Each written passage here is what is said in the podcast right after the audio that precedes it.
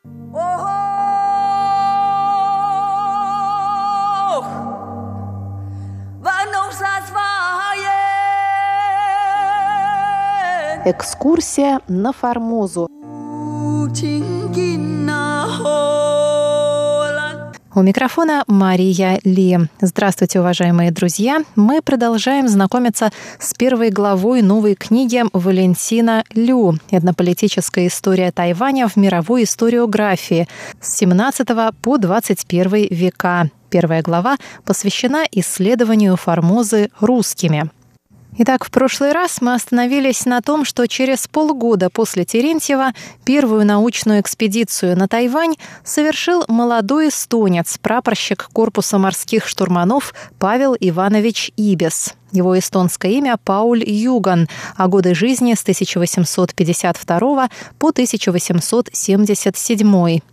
В январе-феврале 1875 года Ибис в одиночку пересек весь остров пешком, сначала из Гаусюна на юг, а оттуда на север, до порта Дилун. Исходя из доступных западных работ, он поставил вопрос о происхождении и расово-этническом типе формозцев, прибегнув для его решения к сравнению языковых и антропологических данных. С целью изучения туземцев Ибис составил смелый план – посетить, возможно, большее число туземных племен, собирать слова их языков и заниматься телоизмерениями. Так я надеялся прийти к более определенному выводу относительно происхождения туземцев Формозы, которые, будучи раздроблены на множество мелких и самостоятельных племен, живущих под особыми местными условиями, отличаются друг от друга в образе жизни, в языке и даже в наружности. Конец цитаты. По словам Ибиса, в ходе экспедиции он сумел вступить в контакт с 13 племенами. Статья «Экскурсия на Формозу» вышла в 1876 году в первом и втором номерах морского сборника, а в 1877 шестью частями в немецком географическом журнале «Глобус».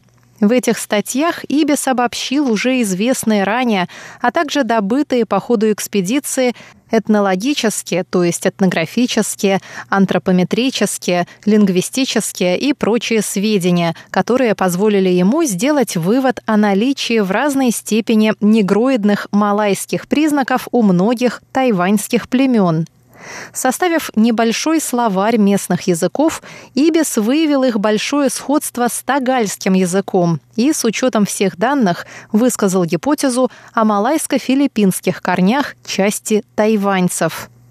Ибис также обратил внимание на расово-этническую неоднородность туземцев, смешение и быструю китаизацию равнинных пинпу, в ходе которой они почти забыли свой язык и традиции, усвоив вместо этого китайский язык и обычаи.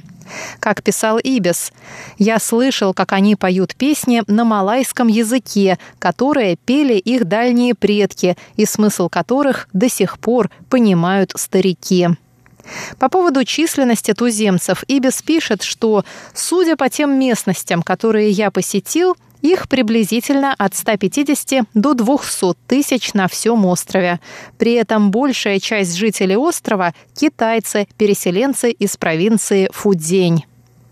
О расселении формоссов Ибис сообщает, что запад острова заселен китайцами, а туземцы обитают в южных и восточных районах. Наряду с этим Ибис верно подметил различия расовых признаков у туземцев разных частей острова. Среди китайцев он заметил и выделил народность хакка, чьи мужчины имеют лица почти индогерманской правильности, без монголоидных или малайских черт. Женщины лучше и более миловидны, чем китаянки, не бинтуют себе ноги, а образ жизни хака уже полностью китаизирован.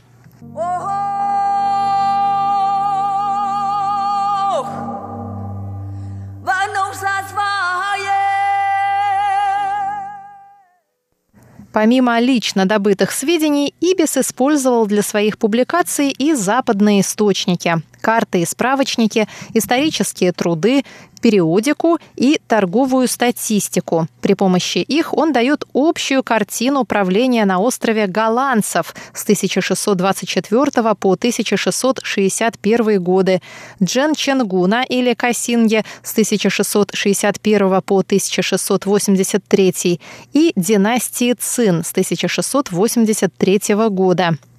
Ибис пишет, что китайские мигранты появились на Тайване лишь в начале 15 века, а прибывшие в 17 веке голландцы вступили в сложные отношения с японцами, которые уступили им остров.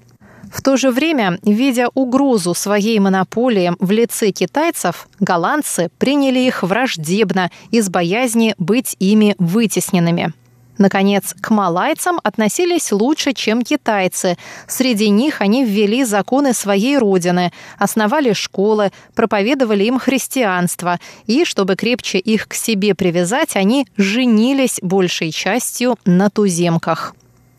О китайском генерале Коксинге или Джан Ченгуне, разбившем и изгнавшем в 1662 году с острова голландцев, Ибис пишет, что, по слухам, мать его была формазянка – в конце исторического обзора Ибис упоминает инцидент с экипажами двух английских судов, разбившихся в 1842 году у берегов Тайваня. Речь идет о пленении и гибели экипажей британских судов «Ровер» и «Анна» после крушения последних у берегов острова. По ходу изложения Ибис привел много ценных сведений и о современном положении на Тайване. Как заключает Ибис, несмотря на активизацию китайских властей, им так и не удалось полностью подчинить горные племена центральной и южной частей острова, а борьба с горцами была ключевой частью политики Цин на Тайване.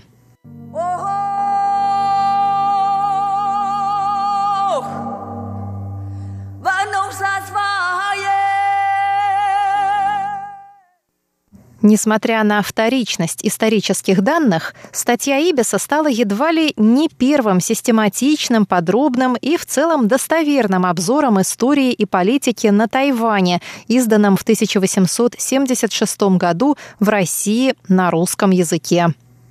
Не будучи профессиональным ученым, Ибис подготовился к экспедиции со всей основательностью, возможной в условиях многолетнего кругосветного плавания.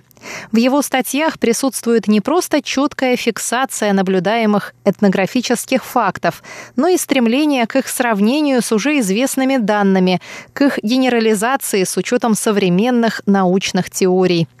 Историю различных этнических и субэтнических групп, их миграции и межэтнические связи Ибис представил не в статике, а в динамичном, пространственно-временном и кросс-культурном контексте, увязанном с природными, экономическими, политическими и прочими факторами. Уникальные сведения, добытые в ходе небывалого этнографического путешествия при помощи комплексного научного подхода, применения разных дисциплин, методов и методик, а также смелые и глубокие выводы о происхождении и путях миграции формоссов, сделанные российским офицером на основе лично собранных полевых этнографических материалов, имеют высокую научную и культурную ценность и 140 лет спустя, в 21 столетии.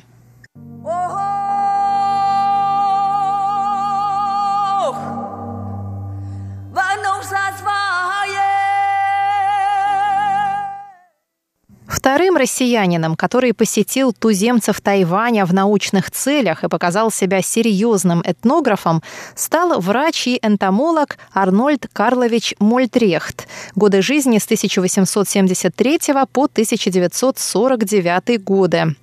При помощи японских властей он совершил зимой 1908 года трудную пешую экспедицию в центр и на юг острова, где собрал ценные сведения о природе и аборигенах. В отчете «Четыре месяца зоологической и этнологической работы среди дикарей Центральной и Южной Формозы», доложенном в Обществе изучения Амурского края в августе 1908 года и изданном в 1916 году, Мольтрехт привел немало общих сведений об истории, численности и сложном этническом составе туземцев. Но об этом мы поговорим в следующий раз в передаче «Экскурсия на Формозу». С вами была Мария Ли. Всего вам доброго. До свидания.